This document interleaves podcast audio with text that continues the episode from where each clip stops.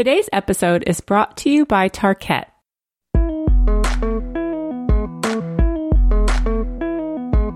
There are ways that we can use technology to create these moments of joy that are sometimes easier to find in the physical world when we're we're seeing it, we're living it. It's not behind a screen.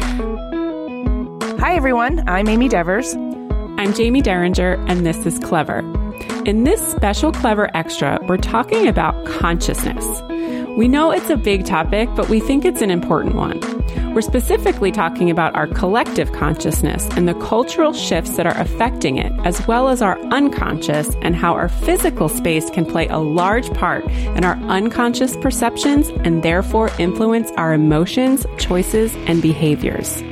Well, it turns out that if we pay close attention to both, we can become consciously aware of how our design choices can enhance our overall well being as individuals, as communities, and as productive members of society.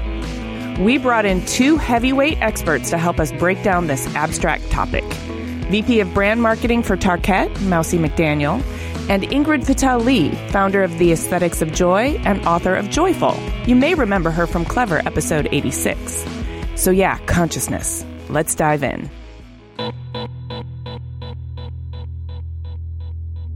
So, Mausi McDaniel, I live in Chattanooga, Tennessee, and I work in Georgia and Ohio. I'm the VP of Brand and Design Marketing for Tarkett, and along with more typical efforts within brand and design marketing, we focus a lot of time on thought leadership because we believe in putting the human experience at the center of everything that we do. And if we don't understand the cultural shifts that are taking place, we won't be able to design the best products and services to help create spaces that support happier and healthier people. I'm Ingrid Fetell Lee. I live in Brooklyn, New York, and I work there as well. And I am a designer who studies joy, the feeling of joy, and how we can create more of it in daily life. I do this because joy is, I think, what makes life worth living. And my goal is to help people find and create more moments of it through the design in their lives. So let's just launch right into this idea of consciousness. Let's talk about individual and group consciousness and how this affects us in our daily lives. So I'll ask you, Mausi, can you talk a little bit about how do you identify or classify consciousness? So we really look at consciousness kind of simply about it's the mind's awareness of itself and others, even so big as the world around us and how we're reacting to that. So, you know, how we're reacting to our own perceived perceptions of ourselves, how we're, um, our social consciousness, how we're kind of interacting with others, and then our spatial consciousness in terms of how we are reacting or interacting with the space around us. And Ingrid, your studies are more about the unconscious. Can you explain a little bit about how that affects us individually and then as a whole as humans? My work relates to emotion, and emotion is interesting because it bridges the unconscious and the conscious. Um, they're emotions or processes that usually start in the unconscious. We're not aware, they move faster, they respond faster than consciousness. Um, so when we find ourselves feeling something, whether it's joy or fear or anxiety or anger, usually that, that bubbles up from somewhere. And it happens faster than our conscious awareness can track. What's interesting to me about that process is that we can experience our emotions consciously. We can experience joy in a conscious way and be very mindful and aware of it. But we can also be subject to things that are happening below the surface that we're not aware of. And so a lot of my work looks at the way that things can stimulate joy without our realizing it, that we can have these little moments in the flow of daily life, uh, which might be caused by seeing something, you know, a bright color that sort of lifts our spirits in a very tiny way that then starts to affect how we behave toward other people. You know, when we think about it as a whole, our collective consciousness, some of these interactions can influence us in a contagious way. So I might see something that lifts my spirits a little bit. Maybe I notice your striped socks, for example, and that makes me smile. And without realizing it, that makes someone else smile because our emotions are so contagious. And all of a sudden we've started to, to spread a kind of consciousness without really realizing it. That is so fascinating because what you're positing is that by consciously influencing our unconscious, we can spread joy to each other. Yes, there's a dialogue between the two. And yeah. I think there's a lot of focus on mindfulness and paying attention. I think that's really important. But I also think by embedding things in our surroundings that can trigger positive emotions in a very simple and fluid way, we can start to allow that to happen for other people. Wow. Okay, Mausi, in the research that you have done with Tarkett, um, you've identified five cultural drivers that affect us as individuals, our relationships with others, and how design may support us in altering our state of consciousness, which ties in to exactly what Ingrid was just saying. Can you briefly outline these five cultural drivers? Sure. So the first one is we call it technology and the happiness paradox. And this is really um, kind of looking at our constant pursuit of achieving happiness can have an unintended side effect of actually making us less happy. So, you know, there's lots of different ways that we compare ourselves in today's society and this constant strive to achieve um, a lot of times preconceived notion of what should make me happy or, you know, what kind of success in my work or personal life should I have in order to be happy? And if I haven't achieved those things, then I'm not happy. And so if you're always kind of putting yourself up against this measuring stick, you seemingly fall short. So that constant strive to achieve some, you know, defined level of happiness is making us less happy. I completely agree that the pursuit of happiness is making us less happy. And I think that the the distinction between the two, between joy and happiness, can really help us understand why. Happiness is a broad evaluation of how we feel about our lives over time. And um, as you say, Mausi, it's tied to big milestones in life. We often see it as a thing we have to achieve or a thing we have to get to. And then we get to that milestone and then find that the, the bar has moved, right? And that we need to achieve something else to get it. Whereas joy is much simpler and more immediate. It lives in moments. So the way that psychologists define joy is as an intense momentary experience of positive emotion. And we can measure it through direct physical expressions, things like smiling and laughter and a feeling of wanting to jump up and down.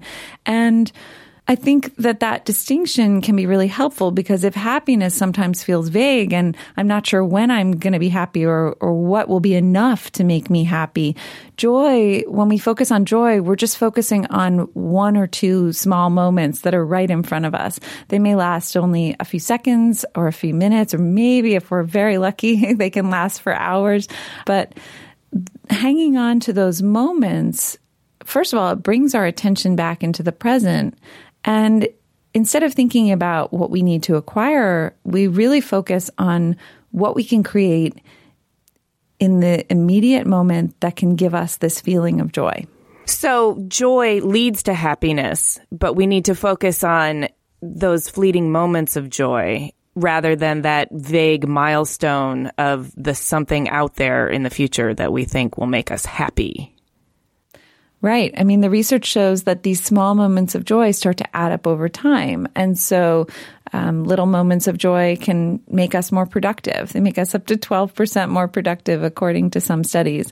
Uh, they make us more resilient. They help reduce stress and help protect our cardiovascular system um, over the long haul. So they can even increase our, our longevity.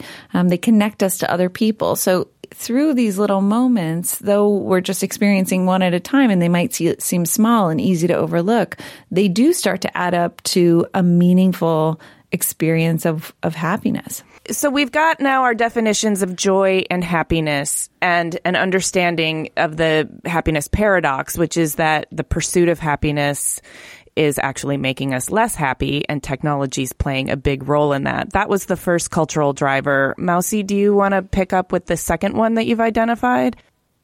Sure. We refer to the second one as the reputation economy. And this is really talking about how today we're kind of living in this climate of fake news and political dissonance, and we're searching um, for ways to connect with others that align with our personal values because typical areas that previously provided this, like you know, political party or your family nucleus or your church are becoming just as divided as the rest of society. And so people are really looking to different ways and different things to help kind of fill that void and align um, with their values. And in some ways, brands are stepping in to fill this void and people are aligning and supporting with brands, not because of only the reputation of big brands that have been around for a long time, but brands who represent what they believe and what they find to be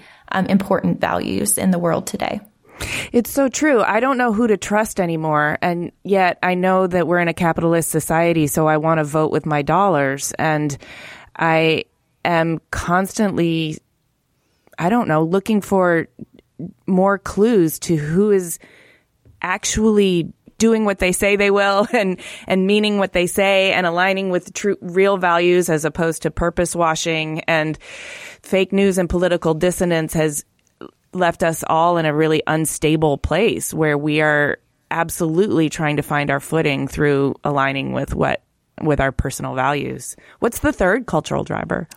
So the third one is we refer to it as the diversity of one. And this is really thinking about uh, diversity beyond kind of checking the box or just descriptive demographics that people may have used in the past or companies may have used in the past to identify if they are succeeding in terms of having a diverse workforce.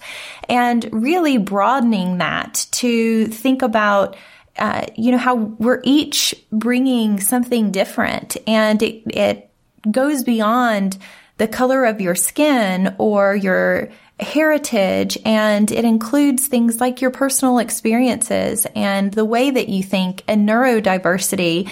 And all of those are really important and unique contributions that every individual can bring to the table beyond visible differences. So, you know, it is easier to measure visible differences and look at if we're having um, you know, a diverse group of people working together. But we also need to challenge ourselves to not put everybody in a bucket just because they might look the same, um, and really get to know individually how we're all different.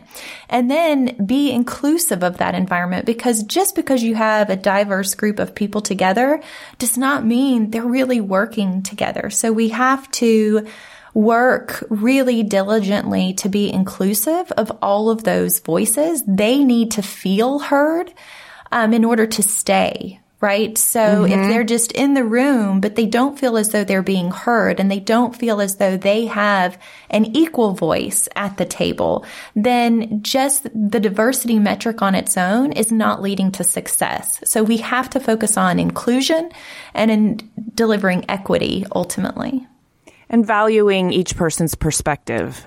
Absolutely. And the fourth driver?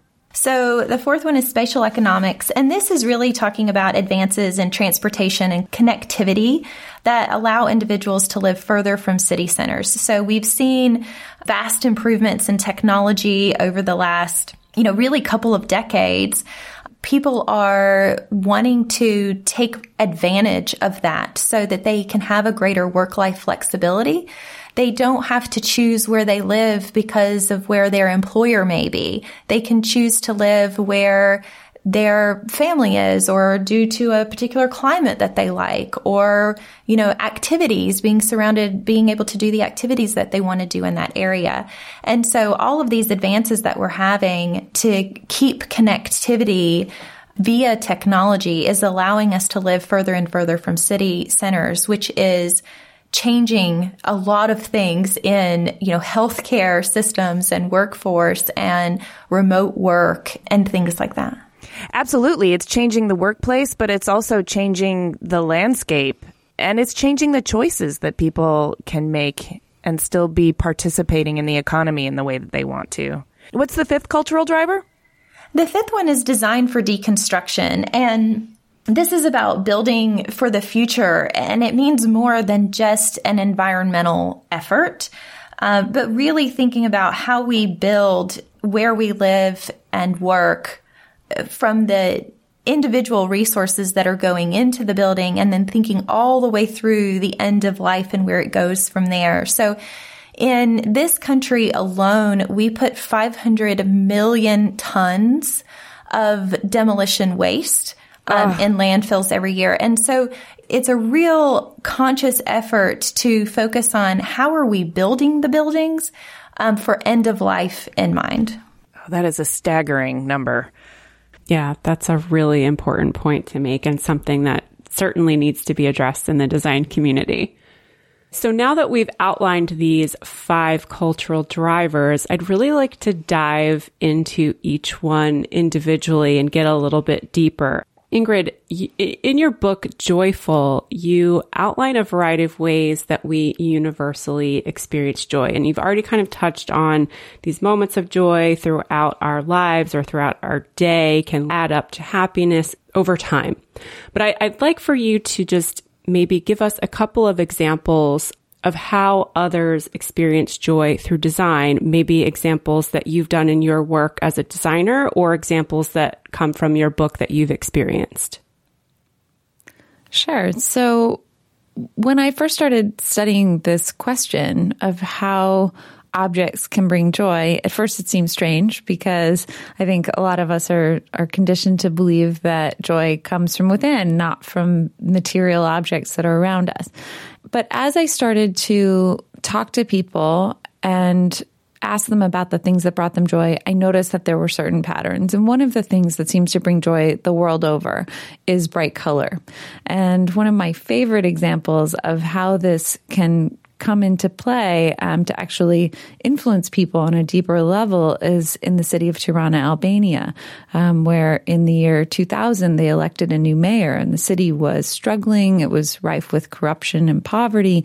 And one of the things that he did um, with his very limited budget was to paint murals on all of the downtown buildings. And it, uh, really, it was beyond murals. He's, he covered these buildings with paint, vibrant designs, and they were private buildings, buildings, it didn't matter. And at the end of you know when this when this painting project really took hold, um, people stopped littering. People started to pay their taxes. The the shopkeepers started to remove the metal grates from their shop front windows, saying that the streets felt safer and even just five years later, the number of businesses in Tirana had actually tripled. So color, though it seems like a superficial thing, not only brought people joy, um, but it started to revitalize the whole city around it.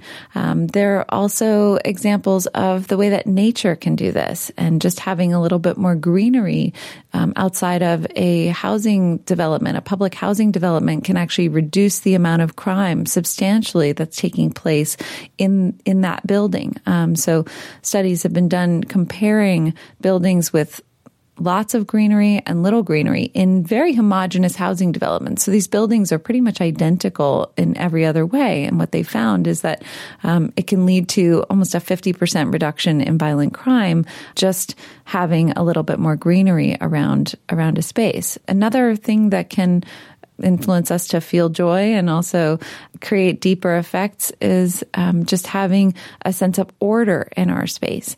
Um, so the designer Hilary Dalke, who works with color and she works in um, prisons and in the healthcare system in the UK, she found that she was recently asked to design a, a shower room in a woman's prison.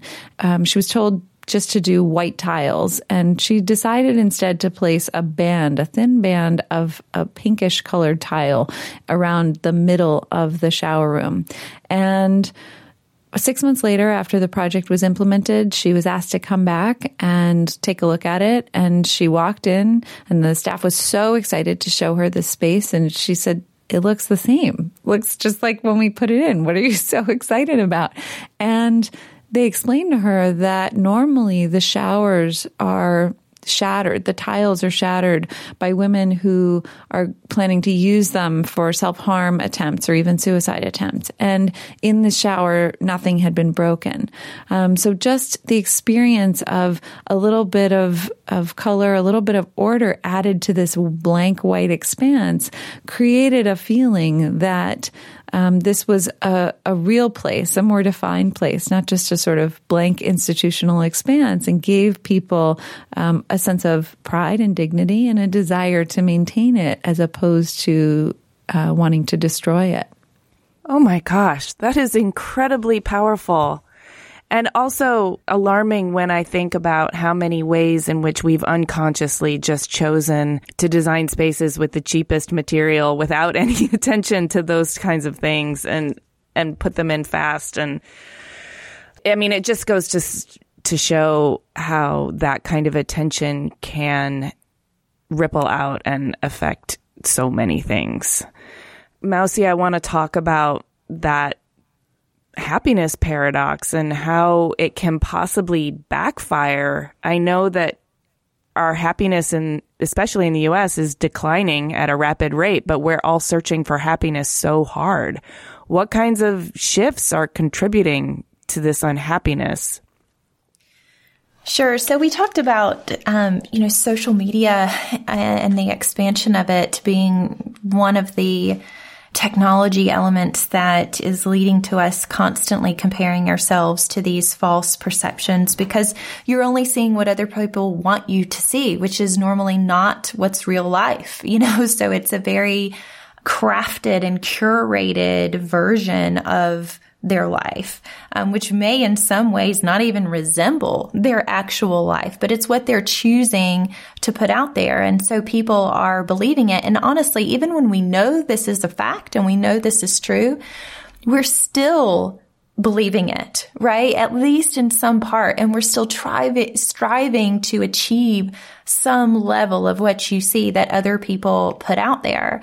One of the other things I think that is contributing in a different way to unhappiness with technology again is that because we're so digitally consumed and we're having relationships behind screens, that it's given us this freedom to say we can be vicious in some ways, you know, where you maybe wouldn't ever say those things or act that way with somebody if you were telling it to their face or if you were having a conversation with them. But we can kind of turn off even the fact that they're real human beings and we might be affecting them in a great way with our words because we're behind a screen and it's just another name. And so we can even be anonymous. You know, we can hide behind that and say, you know, really terrible things or unfriend somebody who doesn't, you know, agree with you. And so you, you start to live in this siloed world that can foster hate in a lot of ways. And certainly that um, ends up being a really negative place that lacks joy and therefore achieving happiness with the person who might be saying the really mean or negative things. And it's certainly also having a very negative consequence to the person who's receiving it. Yeah, it's a dehumanization. But it's so interesting because Ingrid just outlined this very physical in real life humanizing effect of putting a pink stripe in a in a shower in a prison or greenery in a workplace. And yet that same thing experienced digitally through social media in a, let's say, idealized Instagram photo can contribute to unhappiness. Absolutely. And, you know, we talk about technology a lot of times in, in a really bad way in that um, it's driving all of this negativity. There's some technology that is good though, you know, and there are um, apps that have been created that can help you be more mindful. And we'll we'll talk about empathy but empathy is like a muscle and the, it gets better and stronger the more you actually put it to work. And there are even apps that have been developed to help you practice empathy um, help you you know practice kind of these joyful nudges. And so there are ways that we can use technology to create these moments of joy that are sometimes you know easier to find in the in the physical world when we're we're seeing it we're living it. It's not behind a screen um, because you're using more of your senses you know in that way. Um, but if we can focus on how technology can work for the good and it can actually have a positive effect on us as human beings and our human experience. So I think it's really understanding how we use technology in our life so that it's not only the negatives that are coming out of it. Yeah, Ingrid, is there a way to utilize technology to give us more joy in our lives or experience joyful moments through the digital? I've been thinking a lot about this lately, and I think that there is. I think that the typical prescription around technology is you have to do a tech detox, right? And you have to put your phone in a box for a weekend and get away from it. And I think th- that can be useful at times. It's it's often useful to reset our behaviors, especially if we feel like we've gotten a little out of control with the scrolling. But I think that what can be more helpful is to start to look at the ways that we're using things, as Mausi says, and and really choose to engage in in positive ways as opposed to in ways that are feeding our anxieties or our jealousy. Um, and so, for example, you know, one of the things that I often tell people to do is something called joy spotting, and you can do this without technology. Um, but it's a it's a simple exercise where you basically go out into the world, whether you're on your commute or you're walking your dog or whatever you're doing, and you tune your senses to notice what is joyful in the world around you. And maybe that's a pop of bright color. Maybe you time your walk to the sunrise or the sunset so you can see that color. Maybe it is a little flower poking up through the sidewalk in a place where it doesn't seem like it belongs whatever it is that catches your eye or your ear or your, your other senses and just notice that and then share it with someone else. And there's research that shows that when we share moments of joy with other people, not only does it deepen our relationships with others, it, it strengthens our sense of connection and our bonds, but it also increases the joy that we feel ourselves. And so, you know, inspired by that, I started using the hashtag joy spotting on my posts because I, while I think technologies like Instagram can fuel our jealousy and make us focused on comparing ourselves to others, they can also serve the simple function of allowing us to share those moments of joy and allowing us to connect with others around that. And so to me, using something like a joy spotting hashtag or, you know, starting to focus on, on how you're sharing joy with other people as opposed to, you know, what about your life isn't maybe the way that you want it to be comparing it to someone else's. I think starting to focus our attention in that way can help us use technology to make ourselves feel better. I, I love that you said that, and I'm going to follow the joy spotting hashtag. And a- another way that I've started to engage with social media and the internet is to make myself aware of people who have different opinions than I do or who come from different experiences or have different backgrounds than I do. I think it's a great place to eavesdrop on that. And in that way, I can learn a little bit more about the people that are around me without having to burden them with educating me or without having to, um, you know, trouble them or make them feel exposed um, just by eavesdropping on what they're posting already in a public forum. Mausi, you had talked about diversity, equity, inclusion, and then you, you also just recently brought up empathy. And I'm wondering how all of those things sort of play together. How can we strengthen that empathy muscle? And why is it so important that we value all the different perspectives that we have on offer to us? Sure. Well, you know, when we shut out these different opinions and create the echo chambers where we're only surrounding ourselves with those who think and act and believe like we do, we talked about the negative extremes that can come from that, right? Because you become very, very siloed and you're surrounded with only those who are just like you. So there's no voice on the other side that says, wait, is this the right thing to do? You know, it's, mm-hmm. it's really no different than you think about children on a playground. And if one of, if you're only with everyone who's thinking, oh, it would be a great idea to go do, you know, X, which is not really a great idea. And you don't have anybody there saying, wait, that, that may not be smart. Um, then they're all going to go do it. So you've got, you've got to have different perspectives and you have to surround yourself in that and you have to be open to it because it's the only way that we learn and grow as human beings. You know, if you're not open to learning something new and you only, you think, oh, I know it all, you're not going to grow anymore. Mm-hmm. And the world continues to grow and change, right? So change is happening every day and all around us. And the way that we can better adapt to change is by trying to understand. The only way to do that, I think, is to seek an understanding. It doesn't mean you have to change your beliefs. It doesn't mean you have to agree. Um, but you can seek to understand. And sometimes that may reinforce the opinion that you started with, but it at least should make you think about it. Like I said, if we don't do that, we're missing out on so much and there are so many negative consequences that can come from it.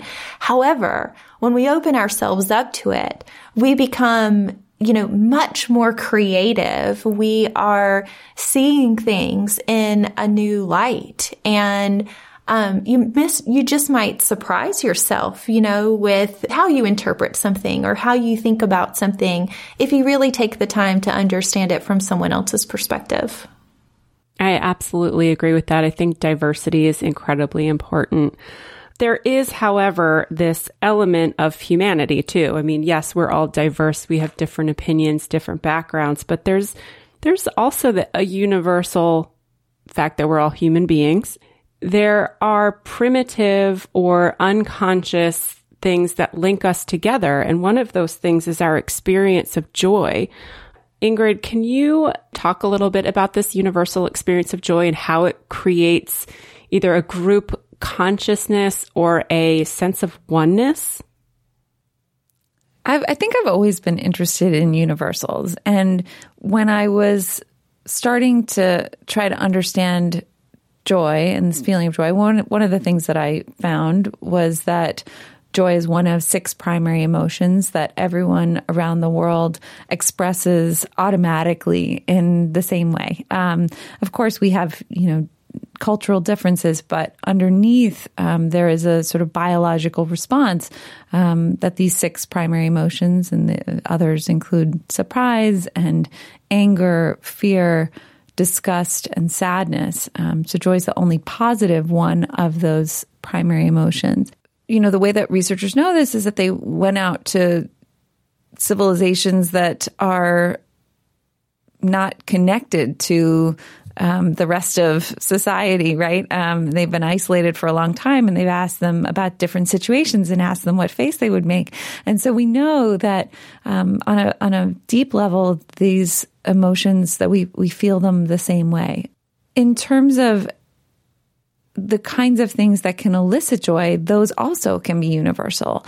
And so when I started asking people about the things and places that brought them joy, I noticed that, of course, there are certain things that are personal, things like, you know, maybe the wallpaper in your grandmother's kitchen or um, that t-shirt from a concert that you're partner won't throw out even after 10 years and it's super ratty, but it just brings them joy. So they don't want to get rid of it. We all have things like that that are personal. And then we all have things that are related to our culture. Maybe it's a sports team we root for or a food we love, and those are cultural joys. But underneath it all, there are certain things that we all find joy in no matter what. And those are things like um, I mentioned bright color, things that float and fly, round shapes often bring joy. We see that the world over. Also, symmetrical shapes and repeating patterns, um, a sense of abundance and multiplicity. So, there are certain attributes that we find that seem to stimulate joy. And part of the reason is that these things were often predictors of things that would enhance or increase our survival, right? So, a sense of abundance connects to a feeling of lushness. And when we find lushness in an environment, environment, it suggests to us that that environment can sustain life. Um, same thing when we see things that are symmetrical. They often are indicators of life or the presence of life because in nature we, we don't often see symmetry unless it's connected to life. When we see these things, when we realize that though we're all different, and we all have different personalities and, and different attributes, but underneath it all, there are certain things that are hardwired into us to bring joy. To me, there's a, a real sense of connection that comes from that. And it's a common ground that we can use I think, to surmount some of these superficial divides. So, yes, we can acknowledge our differences and recognize that we need those differences, but we can also recognize that even underneath all those differences, there's something about all of us that is connected to this history, this ancestry that is much deeper. Yeah, and that brings me to the the next cultural driver, which is spatial economics because if you think about these unconscious or very pure emotions that we have. And we're if we all experience those emotions and there are ways for us to implement things in our surroundings that elicit those emotions and everybody feels that you know there's just like unconscious joy that is experienced by the group. When you think about spatial economics and sensory experiences um, could you talk, Ingrid, a little bit about how our senses are connected to our to space and um, things like noise, color, light, etc.? Well, our senses are kind of like the gateway to our our minds and our emotions, and I think we undervalue them a lot. Western society places a strong divide between mind and body, right? We got that from Descartes and we've been living with it ever since. Mm-hmm. and that divide, I think we're starting to close that, certainly in the health space where we're starting to understand that, for example, physical conditions can often be influenced by the mind, or that a placebo, for example, which is an entirely mental phenomenon, can actually have real impacts on the body. Um, so we're starting to understand that in the healthcare space, um, but I think we still have a ways to go in starting to understand that our minds, our knowledge, the way that we understand the world is much more embodied than we ever thought. So, for example, um, moving up upward in space, you know, there's there's studies that show that when we move physically upward, we go up a flight of stairs, as simple as that. We just go up a flight of stairs, that that actually can change the way that we think conceptually. We don't even have to have a view. It's not like we're, you know, looking down from above and that's what triggers this feeling of uh, zooming out. But when we do that, when we go up a flight of stairs, we are more likely to focus on the big picture. We're less likely to get bogged down in the details of, of a story or an issue. So that's fascinating to me that it's our sense of vision, our sense of touch, our, our sense of hearing, but also some of these less known senses, our sense of proprioception, our sense of balance. Um, those things can also influence the way that we think and the way that we interact. And you know, when you think about the typical work environment, for example, the senses are really ignored. Recently, research has been done to try to understand what the effects are of this, and it, it's very telling. Um, so, in this particular study, um, researchers put people into two kinds of work environments. One was lean, which is the kind of minimalist, gray, dull work environment that most of us are used to, and then also put people into uh, what they called an enriched environment. And this had plants and art and much more sensory stimulation. And what they found is that people were 15% more productive in the enriched environment.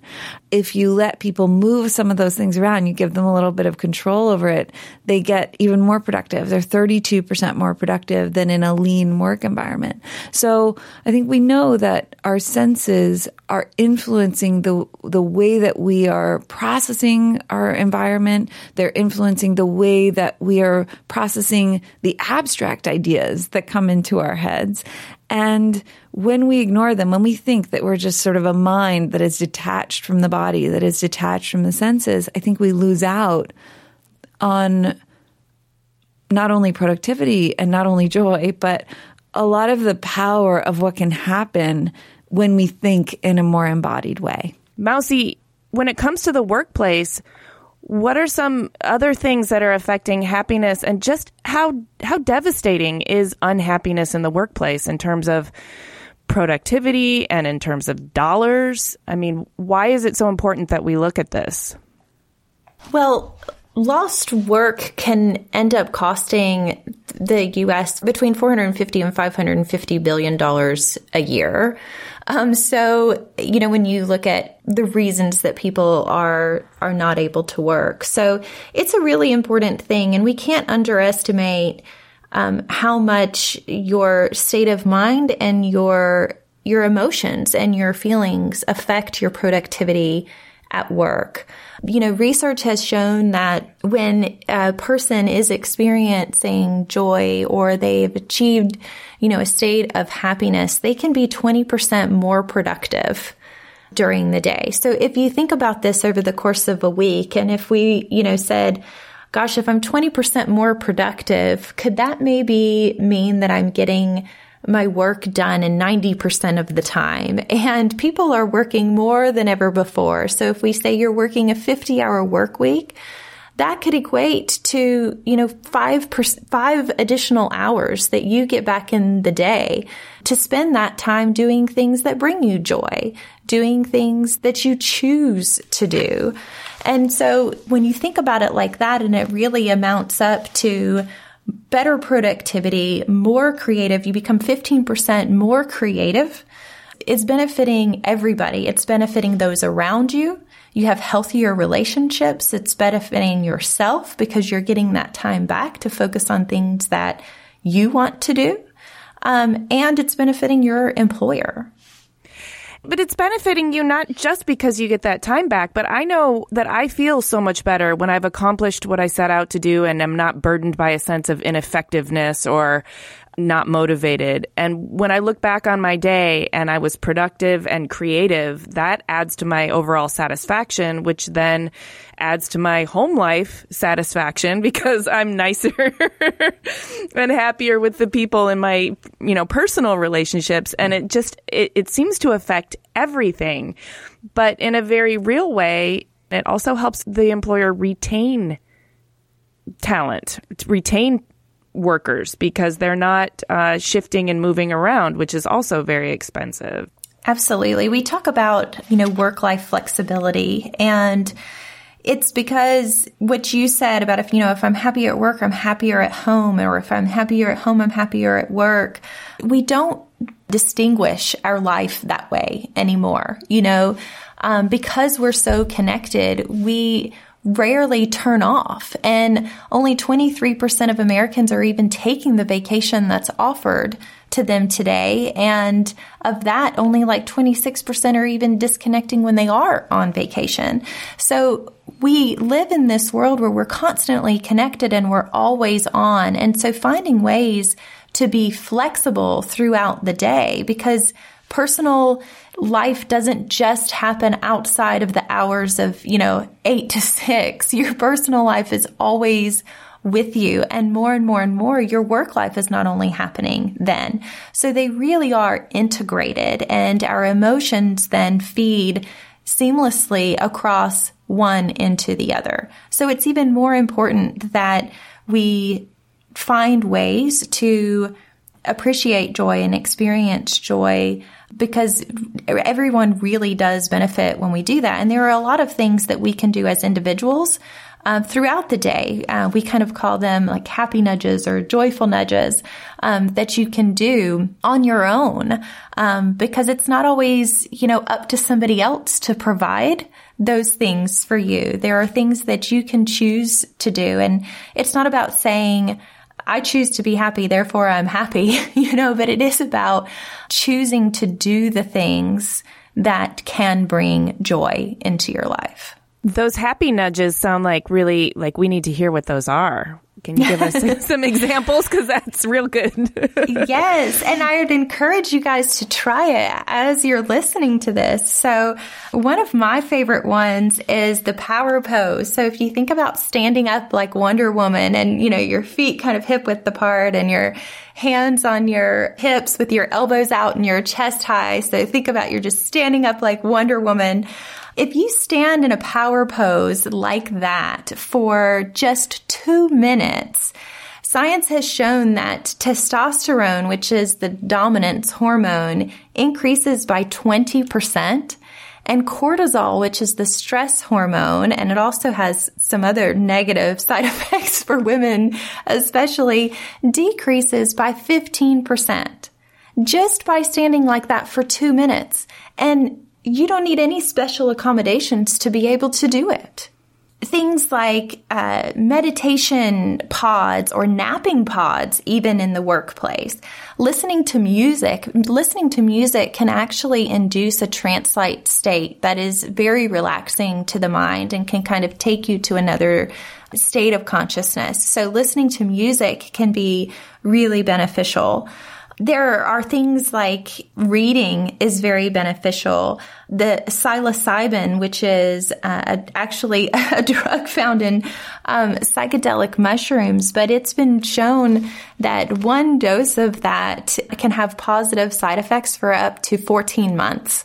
So, you know, I mean, that might be a more um, happy nudge on the, the outskirts of the mainstream, but there are so many things that we can do to find joy and to find happiness. And we don't need to ask permission to do those things. We can do them in their daily lives. Pets are another one um, that have been shown to bring a lot of joy to people. And you'll see more and more workplaces that are opening their doors to um, having pets in the workplace because it, they bring a sense of, of comfort and joy. I love it. Yeah, so these are definitely things we can do or surround ourselves with, but there's also the idea of creating environments like offering napping pods or meditation rooms at work for your employees. But then it gets into even broader architecture. So you mentioned in the our initial conversation about spaces that are just completely um, unused or end of life for spaces. And we see that more and more as you walk around. There's malls that are closing. There's strip malls where there's, you know, 50% of the stores are for rent. Um, you know, that just looks sad. So it kind of just makes everybody feel sad. So I'm wondering, um, Mausi and Ingrid, both of you maybe could offer some potential solutions to managing this kind of situation where there's empty storefronts or unused parking lots. What can be done to inject more joy into those spaces to increase our overall happiness uh, in our surroundings?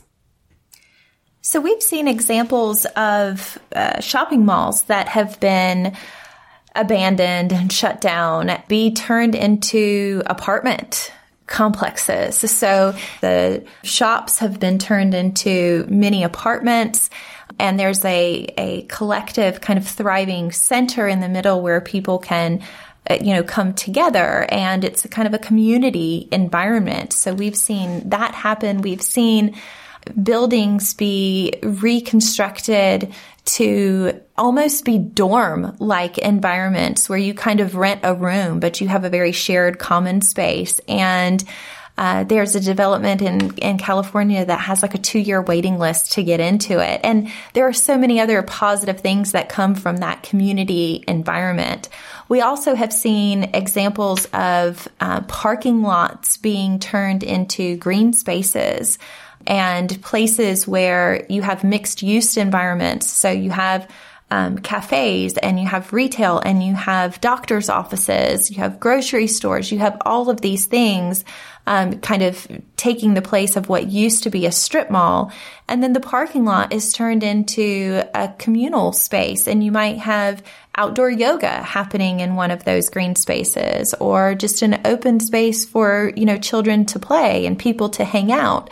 Um, so there are a lot of things that we can do with these shells to where we can kind of bring them back to life. And sometimes you'll even see them be brought back where some of the remnants are left exposed. So it's kind of an, an, an understanding of what it once was. And um, you're infusing that with, you know, positive color or light or things. So it's like kind of this old and new mixing together to create a really interesting energy. So we shouldn't look at those abandoned things as, you know, leaving them to be gray and and think about the destruction, but really focus on how we can uh, bring them back to life and create very positive and meaningful spaces for the communities that surround them.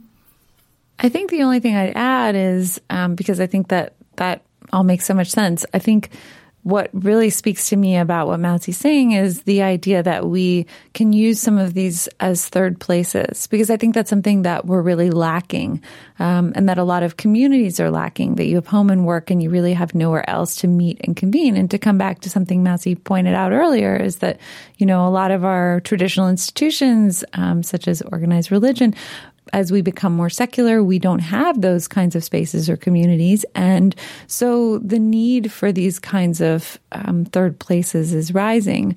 I think. Um, a successful example you can look at in New York is the High Line, which of course is an outdoor third place, but I think it it um, it really does function as a third place for the community it's in. And you know, this is taking a disused rail line um, which sort of had a, a hulking and very forbidding aspect to it. And um, noticing that this place had sprouted a natural garden on it and actually turning that into a garden and a park that's accessible to people um, that people can use. And and just as Mausi said, there's a lot of the original infrastructure that's retained. Um, so the the tracks in some places are retained, and there are chairs that slide over them um, to give them a kind of joyful aspect. So I think sometimes we can take these structural elements that are um, that were there for industrial purposes or for some other purpose and use them in joyful ways by thinking a little bit like a kid and thinking about what would be fun, like what would be playful for us to do in this space and how could we take this dull old infrastructure and turn it into something that actually is a joy for the community. And when you talk about structural elements, I mean, approaching this from injecting more joy into people's lives, can you talk a little bit about shapes or colors? Um, and I know in your book you talk a little bit about the, the element of discovery. How how does that alter or perceive the way that we experience space, and and what can be done to bring more joy through color and shape? So I mentioned bright colors are something that are considered universally joyful. We see them in every festival around the world. If you look at children's drawings, um, studies show that children typically use bright colors when they're representing a, a joyful scene. And then when it's an angry or an unhappy scene, they use black and gray and brown. Um, so we know that color can be one way to do this. And of course, the man made environment tends toward the grayer, duller side of things. So I think an intentional use of color can bring a lot of joy into some of these spaces. I think also um, shape is another big one um, where you know, our, our man made world is very rectilinear. Um, and if you look at nature, it tends to have a greater diversity of shapes. And one of the interesting things about this is that when neuroscientists look at the way that we react to angular objects and to round ones in an fMRI machine, what they find is that when we look at angular objects, a part of the brain called the amygdala, associated in part with fear and anxiety, lights up. But when we look at curves, when we look at round objects, um, and it's just the same objects, right? It's a it's an angular sofa and a round sofa, an angular bowl. Um, I don't know who makes angular bowls, but you look at an angular bowl and a round bowl, um, and the same thing happens. So it, it lights up a part of the brain called the amygdala, associated in part with fear and anxiety. And this means that what's basically happening is we have an unconscious sense of caution around these angular shapes that we don't have around curves. Curves set us at ease. And so, you know, you look at childhood and childhood is filled with round objects, balls and bubbles and balloons and hula hoops and merry-go-rounds and the game of Ring Around the Rosie. We see circles and spheres everywhere in childhood. Um, but I think the reason is that it promotes this sense of exploration and discovery. When we know that our environment is safe on this unconscious level, we can be free to go out and explore and play and try new things. Um, and that sense of ease, I think, opens us up in a lot of ways. It opens us up to unexpected interactions. It opens us up to connecting with other people. It puts us in a mindset to be um, more broad minded and flexible. And so, even at the level of starting to, you know, re-examine these spaces that were built with none of this consciousness in mind and start to bring in some of these colors and shapes without necessarily feeling like a, a kindergarten. You don't have to use all primary colors and throw in a bunch of beanbag chairs, but by starting to incorporate circles into surface treatments, for example, or a polka dot um, pattern on a, on a floor, or um, just starting to bring in a few key colors, few key pops of color. These things can start to radically transform these environments from feeling like sterile, um, dull spaces to feeling like spaces that are alive and are are there to to feed our our joy and our and our discovery. I love everything about what you just said. And even back to what we talked about before, these unused spaces that can become a third place or that can be revitalized in some way, but still sort of reference what they used to be. Like it's not a complete erasure or destruction of what they used to be also I find brings me joy because it gives me a sense of there's a rootedness in heritage and time. So if I can see that the High Line used to be a railway and it's not some brand new construction, then I don't feel like the world is constantly being erased and replaced. I don't know if that makes sense and we haven't really talked too much about it, but I do think like not erasing everything is part of what helps us feel like the world is safe. And Mausi, I want to get your thoughts on what physical changes you think can be made to architecture and interiors that can have a long lasting shift in our terms of our experience of joy, happiness, well being, and productivity. You know, within spaces, I think one of the most important things to remember as we're designing space is that we're trying to provide these comforts equitably and because they're not the same for everyone. And while Ingrid talks about universal joys and we should pay attention to those and incorporate as, as many of those as we can, there are other things that, that are individual. And so we should have a spectrum of this, of these things. And we don't look to ever be prescriptive in what we're um, talking about or what we're suggesting, but that we are inclusive of an, engaging several of the different things, right? So it's not a one size fits all type of approach um, because people come to work with all different kinds of needs and we have to make sure that they're all represented in the space. So um, you know, you could have experience driven spaces where we're making spaces really support the inhabitants to have a better mindset or get into one when they've left it, spaces that are um, authentic and genuine and feel welcoming. So, you know, these round shapes and designs in furniture. A workspace doesn't have to be what you typically think of as a, a desk and a chair. Um, a workspace can be couches and loungers, you know, on an area rug in, in, a space and you can be productive. And it can really encourage more collaboration and more freedom of thought when you're in a very relaxed environment like that versus sitting around a large conference table trying to have a brainstorming session. So we really need to be thinking about how we have different spaces for the different types of work that need to, to happen. So you have spaces um, and we're not just talking about quiet spaces versus collaborative spaces. We're talking about relaxed spaces, um, informal spaces that you know, encourage people to come together in, in a kitchen environment. That's not just kitchen as a back of house, but the kitchen's integrated in an open environment. So, um, it, it's communally bringing people together to share their experiences at work. So, all of these things, you know, in addition to like the napping pods or the meditation areas, are things that we should be doing to infuse happiness for individuals or joy for individuals and the way that they are interacting with those around them. Well, I think we've done a lot here to help pollinate joy throughout the, the world and the workplace. Mausi, do you have a, a project or something that you'd like our listeners to know about that we can look into? Sure. Well, actually, anyone who might be in the New York area at the end of this month on October 30th, we have our grand opening of our new uh, showroom in New York, and we're actually going to be doing um, a talk and we have an exhibit on circular design there. So really thinking about, um, you know, how we're building our spaces and material, uh, a circular materials study. So, you know, we welcome people to come uh, to that. And uh, you can find us on the web at tarkettna.com. Our social handle is Tarkett Contract. And uh, keep an eye out for additional work that we're really excited about. Um, right now, we've partnered with a design museum on uh, equity, diversity, and inclusion work.